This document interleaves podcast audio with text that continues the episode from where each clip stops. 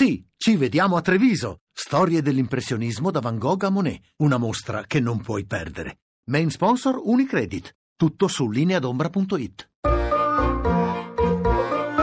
Accadde domani. Viaggio nella storia. 20 dicembre 2006 muore Pier Giorgio Welby. La notizia è stata confermata da Marco Pannella, la notizia degli ultimi minuti che pone fine a un lunghissimo periodo di grande attenzione su questo caso, il caso di Pier Giorgio Welby, un uomo immobilizzato a letto ormai da, da molti anni.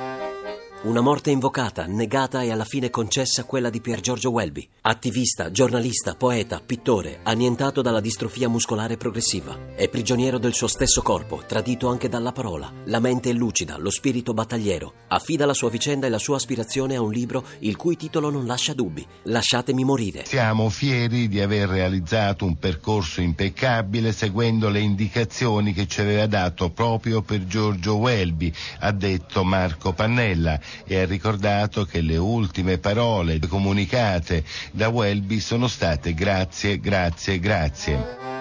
Suo malgrado, Welby da caso umano diventa un caso mediatico e politico. La sua salute è un problema da trattare secondo le leggi vigenti. Il capezzale di Welby diventa un terreno di scontro e di dibattito. Eutanasia o accanimento terapeutico? Pier Giorgio sta male. Si rivolge anche al capo dello Stato, napolitano, e ricorda agli altri quanto disse Papa Wojtyla quando la vita si fece insopportabile. Giorgio ha sempre accanto la moglie Mina. Anche lei stenta a capire, da donna innamorata, quanto il suo uomo desideri andarsene da questo mondo.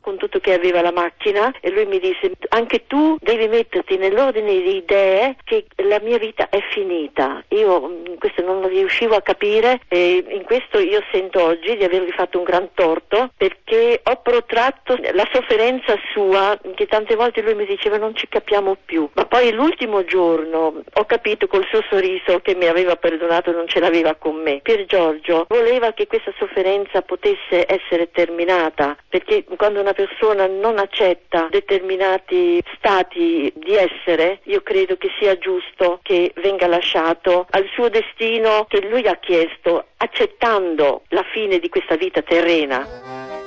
A Turano intervengono ministri, il Consiglio Superiore di Sanità ed ancora tribunali e giudici. Ci sono, virtualmente, tutti intorno a quel letto e a quei macchinari che regalano un respiro. Anzi, a tratti, nemmeno più quello. La morte può attendere e in ritardo arriva.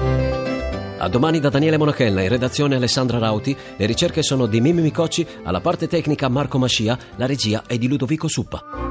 Il podcast e lo streaming sono su radio1.rai.it.